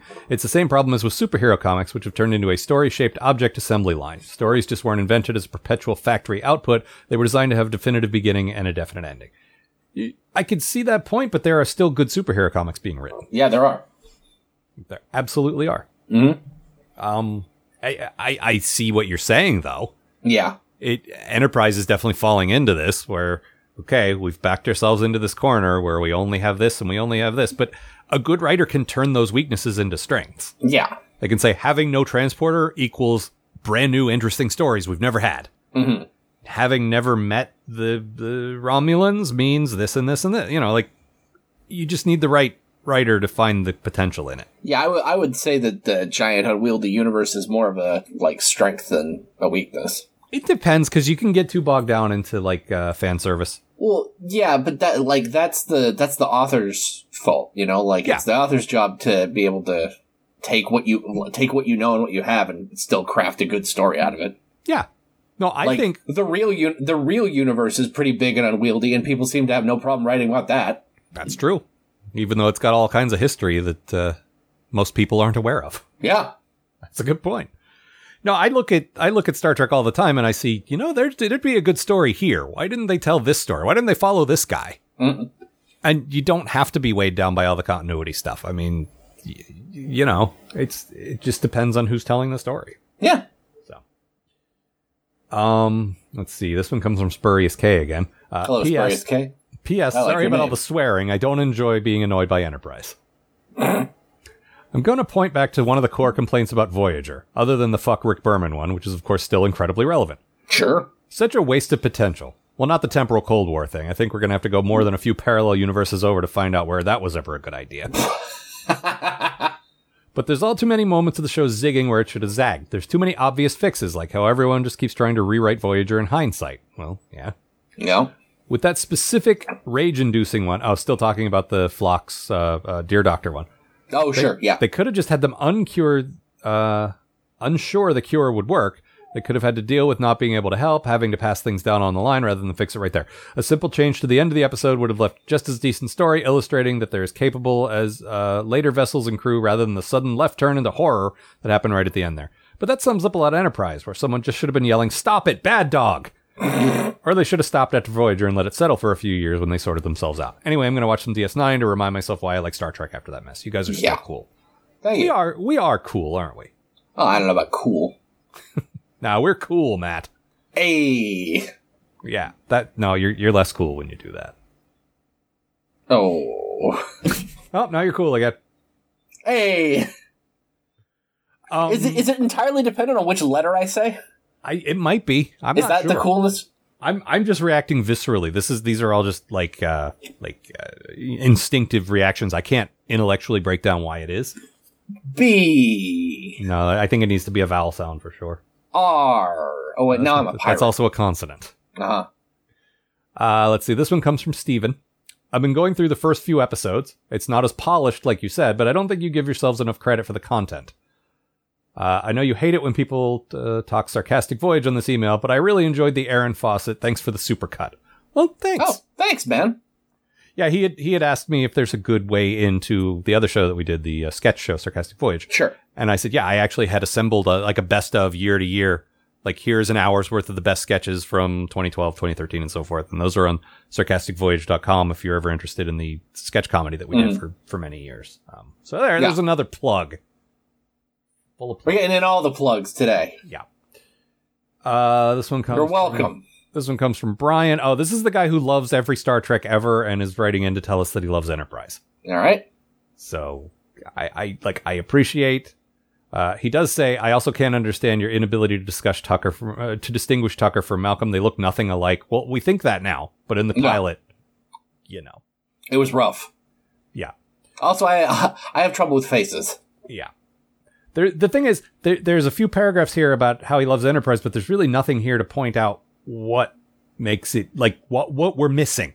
Mm. Like, what is it about this show that I'm not seeing that makes it good? And it's just, it comes down to opinions. It comes down to no, I like it and you don't, and that's totally That's fair. Yeah. But you know, um, he says uh, Archer may not be the best captain in the sense that he's constantly getting them all into trouble with his curiosity, but I almost feel like some of these missteps would ultimately lead to the Prime Directive actually coming into existence in the first place. I've heard this argument that he's supposed to be bad. That doesn't make it a good show, though Yeah. like I don't want to watch them like these writers aren't good enough that I think they're going to make them grow. I think they're going to make them terrible and then forget what they where they were going and just keep making them terrible. Yeah. That seems much more likely. I could be wrong about that, Yeah. but Archer just he just wants to keep getting into things and then he gets mad when things don't go right. Like, well, Yeah. you know. Stop putting your dick in this stuff. Yeah. Hey, what's in this hornet's nest? Ow, hornet stings. Well, dummy. Oh man. Yeah. Hey, that dog next door really looks angry. Ow, it bit me. No shit. Captain, you talking about a dog? I'm gonna go chase him. Captain, I made a new friend. Can I keep him? No, Trip. That's the neighbor's dog. Oh man. I come over and walk him twice a day. I'll give I'll take him on walkies. God, I love Trip. Yeah, I know you do. Uh, this one comes from Dan. Uh, Hi, Dan. Hey, pals. Hello. I'm surprised this has not been brought up, or maybe I just missed it. The actor who plays the Admiral is Vaughn Armstrong, and he holds the records for most separate Star Trek roles played, including Admiral Forrest. He has played 12 different roles across all of Star Trek. wow. The thing about guys like that is if they're not exemplary like Jeffrey Combs, I usually don't notice them. Yeah. I'm terrible like that, but if they're like fine character actors who are good Mm. enough, I just like oh maybe I th- I would recognize that. Oh, this came up recently with that uh, Vulcan ambassador lady Oh, sure. Yeah.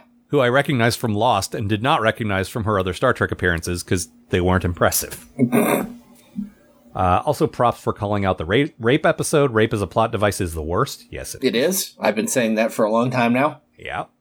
Uh, I believe that's the official position of this show, controversial though Absolutely it, it might is. be. Yeah. Glad you guys finally came around on Trip, smiley face, catfish. I do wonder about your Vulcan complaints. It seems like part of the point of having a pre Federation show is that everyone can suck. Humans can be dumb and suck. Vulcans can suck. Andorians, well, can still be awesome. But basically, it seems to make sense on paper that seeing us rise above our pettiness to form the Federation would be a good story. Are you guys more upset by the actual premise or the execution? It's the execution. Like the the thing is, these g- the Vulcans in this are written like nobody ever has any information on what a Vulcan is. You know, like Yeah, we have never seen any indication that they're like this. like the past, like what the oth- what the rest of the shows have always shown Vulcans as, and if they hadn't, I might not have like I would be willing to believe that like they started out as jerks and sort of like got better. Is that like they're these enlightened, like super i- advanced species that go around like meeting other cultures like that's what interests them is they've done they've reached a pinnacle on their planet and now they're going to like spread out and see what other what everyone else is like um having them as like these weird jerks who are trying to keep everyone else down so that they can like be what feels like just being the top of the shit pile in the universe it, it really sucks And it doesn't really jibe with the way Vulcans are supposed to be. That feels Yeah. like a very emotional, petty thing to do. Yeah, it really. do- That's the thing. Like th- these Vulcans, like these jerk Vulcans, seem so petty. Well, and and I don't like the premise. I don't like the idea that these guys like okay, first of all, I don't like the idea that Archer's dad felt entitled to the warp technology like that other uh Yeah, that's uh, listener horseshit. said. That's stupid. But on the other hand, why not help us? Mhm. Like wh- it- I always got the impression that as founding co-founding members of the Federation that we were always pals, and it doesn't have to be that way and it's interesting maybe to show that we didn't get along at first and then we did like like in the first Abrams uh, Trek movie where you saw Kirk and Spock hating each other and then becoming friends like we knew they would be. That's okay. But I again, I don't trust this writing team enough to believe that they're going to eventually pay off all this setup. Yeah, It feels like they're ju- making them jerks is just an easy built-in uh, obstacle every week. Like here's the conflict. Now we don't have to think up anything else, and it's Yeah. just treating humanity like Star Trek's supposed to be the story of humanity overcoming obstacles and becoming great, and like the great future. But like we got just someone holding us down the whole time. That's that's not interesting to me. yeah, And also, you pointed out just now, Vulcans go from planet to planet finding new races, but then in this show they say, uh, we don't explore. We don't like to explore. that's ridiculous. That's the dumbest fucking thing. Like, You're scientists, like so Yeah. many of you, like not the whole planet, obviously, but No. but your your logical philosophy lends itself to being great scientists. So of course you want to explore. Why would That- you not that- want to explore? that line from uh, DePaul says it. It was a couple of weeks back. That line baffled me. Yeah. Like scientific curiosity is not an emotional thing. It's just Yeah, wanting to test hypotheses and and see what there is and, and get more data like from a purely logical standpoint Mhm. it's it's makes sense to want to collect more data about your surroundings yeah. And like, if they're not exploring, why the fuck are they going into space? What's out there that's so important? Is the whole point just to keep everyone else down? or maybe it's just simply to gather resources i don't know I, it's so strange to me. but but really like i get that they wouldn't have the human oh gosh space is so nifty thing Yeah, but they d- again curiosity is not an emotion no, it's just wanting to know what's over there yeah. So yeah, I don't get it. And I don't I just I don't like occasionally when Kirk would bump heads with like a a, a, a commodore or an admiral or whatever, I kind of like that, but overall I don't like the idea that the people in charge don't want our heroes to succeed. Yeah. That's stupid. Yeah. And something, actually, something I meant to point out last week when we covered Mm-hmm. the season finale, which we didn't get a chance to, we had a lot of stuff to talk about and we, we didn't get to it, was How do the Vulcans have any say in whether humans are out there or not? Why are they in charge of That's a really excellent question. because the whole central conflict was you're going to come home because the Vulcans say you're not ready to explore space. Why the fuck isn't that Starfleet command's decision on their own? Why do the Vulcans Absolutely. have any like it doesn't make any sense? Like we like we're theoretically friends with them, but like Yes. they should have no like it's they have no fucking business in what we get up to. Like No, they they're they're not our dads. no, like because of them we had to figure the fucking warp engine out on our own and we did it. Like And they g- they still insist that there's a Vulcan babysitter along, which okay, whatever. Yeah. But then yeah, I don't know. I don't get it. It doesn't The make show- sense the- to me. this show might be dumb. It, it's dumb. It's definitely dumb. Uh, this one comes from Lauren again. Hello, Al and Hello. Matt.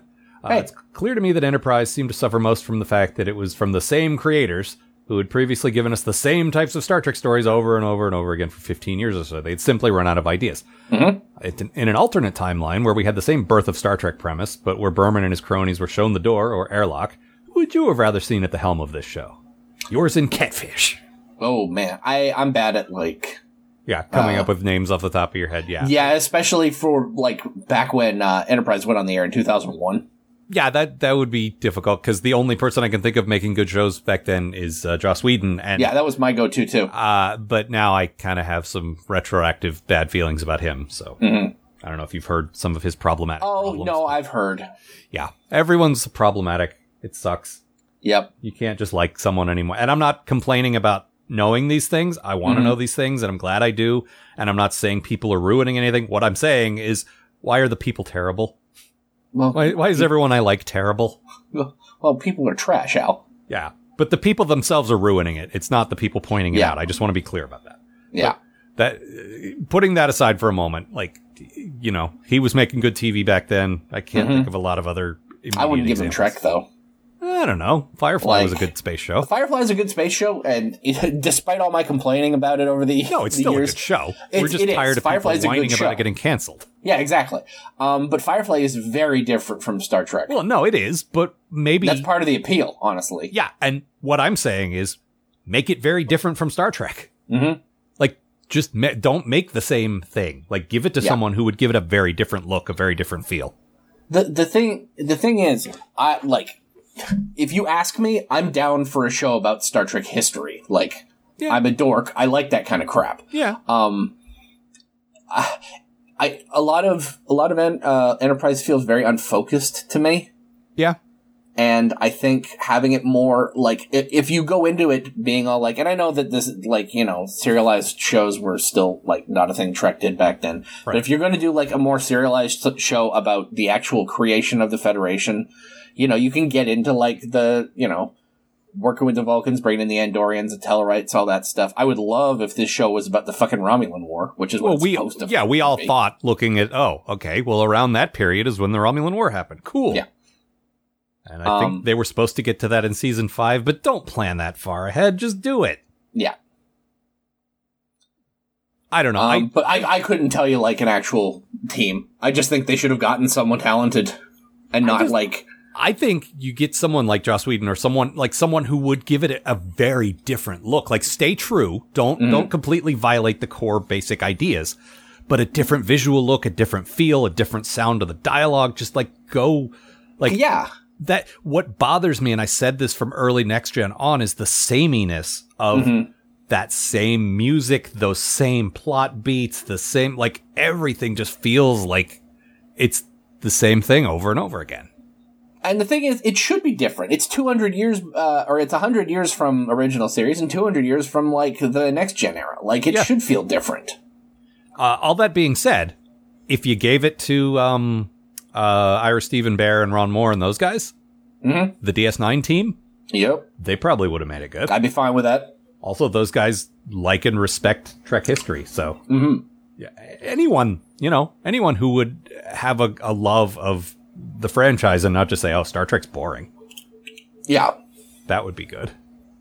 like there's good, there's good ideas that you know. Yeah, you no, could we've be said doing that. it. We've said I've said this over and over and over again that I I don't I think the basic premise is dumb, but that said, there's some good ideas in there if you if you use them, and the show doesn't usually. Yeah, Uh, this one also comes from Lauren. Hi again. Over the last week or so, I've been going back and listening to your DS9 reviews starting from the very beginning. Three things are crystal clear to me.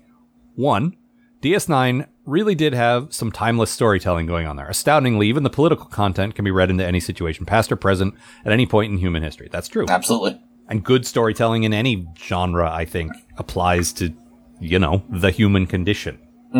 Not just something that's happening today, but that can anyone anyone can relate to. Number two, you guys do love Star Trek and can still make fun of it even when it's really, really good, which is not easy to do. Oh, thank you. Yeah, that that's the balance we try. We don't always succeed, but we try.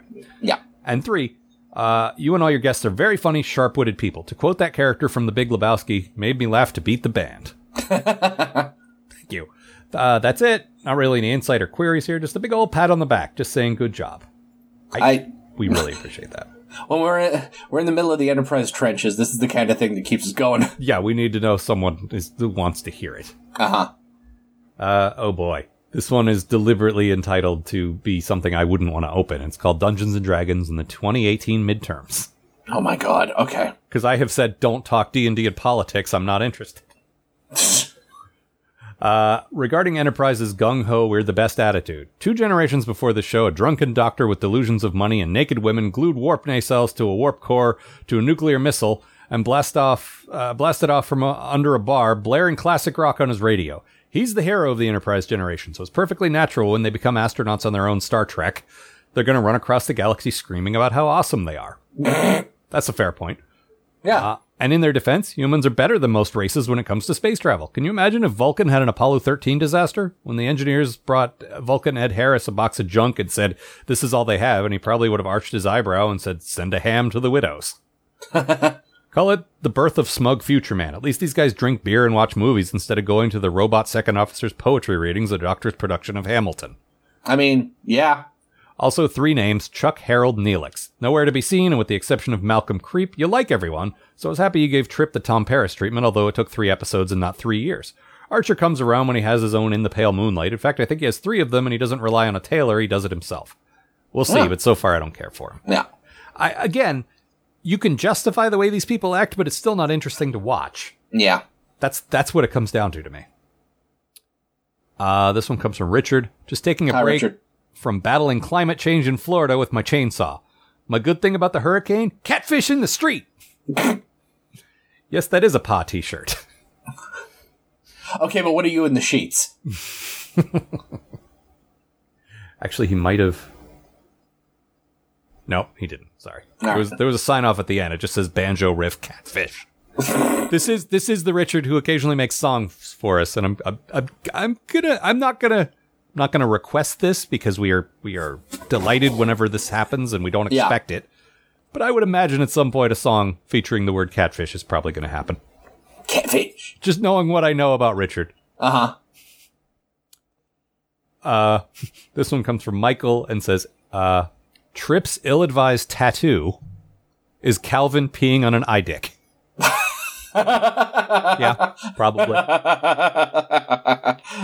That's good. Yep. I like that. Yep. Uh, this one comes from Andrew and he says, Hi guys, nothing to do with Enterprise, but I thought of a wicked crossover comic between Doctor Who and Star Trek. Based on your supplementals with the former drunken time travel, may I present The Insufferable Twats? Wesley Crusher returns with traveler powers and is fucking up the timeline, and now Picard must slap some sense into him because two, Q is too amused to do it himself. Adric, a former Fifth Doctor companion who survived a ship crash, now seeks revenge on his former mentor with his army of scorpions, which is a reference to an audio story. Da, da, da, da, da, da. There's a bunch of Doctor Who stuff I don't know. So now the Doctor, Peter Capaldi, with the liberty of channeling Malcolm Tucker, and Captain Picard must team up to stop them. But can they first survive each other? Sorry, I've got nothing on Enterprise except Dear Doctor. That's like an alternative to the TNG crew deciding not to rescue that girl with salad fingers. Flox is completely in the wrong saying that providing a cure is unethical. Evolution does not evolve towards extinction, it evolves to avoid extinction. Plus, I think it's BS that Flox even found a cure. That's it for me. You guys still rock. Cool. Let's see. And P.S. Tucker does get better, so it's not all bad. Yeah, I, uh, Wait. that Malcolm. Oh, Malcolm. Don't- Okay. I, yeah, mm, I can't see it. Guy's a creep. I. Yeah. Do you I, disagree? he, much in the same way that uh, that uh, uh, Trip keeps being ridiculous in ways that like that I make fun of him. Malcolm Pe- keeps being gross in ways that I keep making fun of him. Well, we definitely make up our minds sometimes. You have That's made up your true. mind to be entertained by Trip, and then the slightest thing he does now just delights you. That's just Yep. a choice you made. Yep, and it, it it gets me through the episodes, man. So No, I get you. I'm not. I'm not. I'm not saying it's a bad thing, Mm-hmm. but uh, we we are sometimes like we do sometimes sort of get locked in and okay, Sure. well, I hate this, and so now I always hate it. that being said, I didn't put him in that fucking leisure suit. The show did. I, no, I know. I'm aware. All I did was clap my hands and dance around. But he did go cruising for chicks. Like he was just as creepy as Malcolm. He just acted in a charming way. Yep. But in that episode, he was, you know, just No, you're cre- absolutely just right. as creepy. Yep. No, I'm, I'm complicated. yeah, no, I, I I get it. I do the same thing. Mm-hmm. I have decided that Archer is boring, and until he can prove otherwise, he's boring. Yep. And I maintain that, uh, like, I was almost getting into him being boring in the in the Risa episode. Oh yeah. He's just gonna go read a book and walk his dog. Like I was Yep. kind of cool with that because okay, the show knows he's boring. As long as we don't spend as much time on him, that's uh, yeah, okay. I guess. Yeah, that's but then a he had to go choice. on a on a stupid adventure with spies. I mean, that's a that's that's not the choice I would have made, but it is a choice. uh huh. So I don't know. We'll see. Uh, but that's all the mail we have. Um, Oh. Anything else you want to add? Oh, actually, no. Hang on. We had a tweet, which I usually don't like to do because I tend to forget, like I almost did here. Yes. Um, uh, we we love to hear from you via Twitter, by the way. I am at Uh-huh. Algar, Matt is at Robot Matt, and Yep. by all means, follow us and talk to us if you like. But i- if you want something to go on the show, send it to the show email postatomichorror at gmail because I. I- I tend to get a little unfocused, and I if I'm looking in one place, I don't always remember to look in the other places. So that's all. Uh, it- this is from Admiral Dadsack, which is the, uh, Mm-hmm. the Twitter account for Admiral Sadsack's grandfather, Yep. grandfather, great grandfather, That's got to be grandfather, right? ancestor. Because he showed up in uh, origi- or in uh, the animated series. That's true. Yeah, so it's got to be grandfather. I think I I forget because all my memories of him are from later, like from next gen mostly. when Well, he his first turned into a appearance goose. was the animated series when we That's saw right. that that fucking transporter chief who looked like the saddest motherfucker on the planet. That's true. Although he was modeled after the writer David Gerald, so oh dear, I'm sorry, I'm sorry, David Gerald.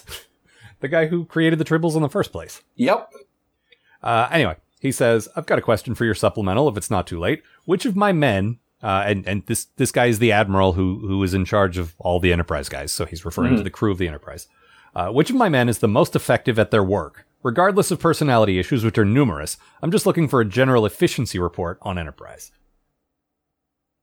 It's Like he was- Hoshi, right? Yeah, I was going to say that. I was going to let you answer first, but yeah, absolutely, I think it's Hoshi. Yeah. We have seen time and again her her solve problems with her translating, and one time she couldn't. She got so mad at herself until she could. Yeah. No, and I like the um I like the uh pushing herself thing to just like, okay, well I was bad at that, but I can do better. Yeah, no, I I shan't make that mistake again. Yeah, exactly. And uh, you know her her working vacation when she went to Risa to learn languages, mm-hmm. like she is more dedicated to her job than anyone else. Yeah. and better at it, I think. So yeah, Admiral Datzak, please give Ensign Hoshi Sato a, a, a promotion to lieutenant. Yes. You won't, but I, I But would like to see you that. should. Whereas Travis Mayweather seems to be stuck as an ensign, like he's the Harry Kim of this show. Yeah. Thankfully, I don't hate him, but No, you know, That's the thing. He's not hateable like Harry was, but he's not anything. no, he's just the, the blank canvas, unfortunately. Yeah.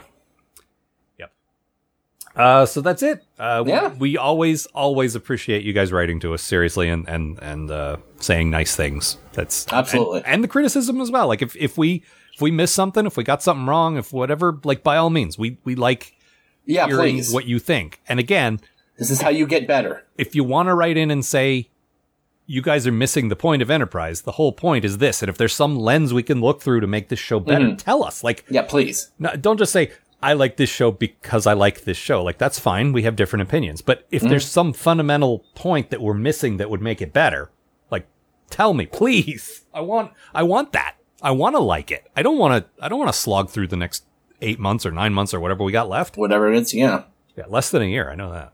That's something. So yeah. Uh, but again, and, and I've mentioned this several times, but I feel like with Discovery right around the corner. I should reiterate this.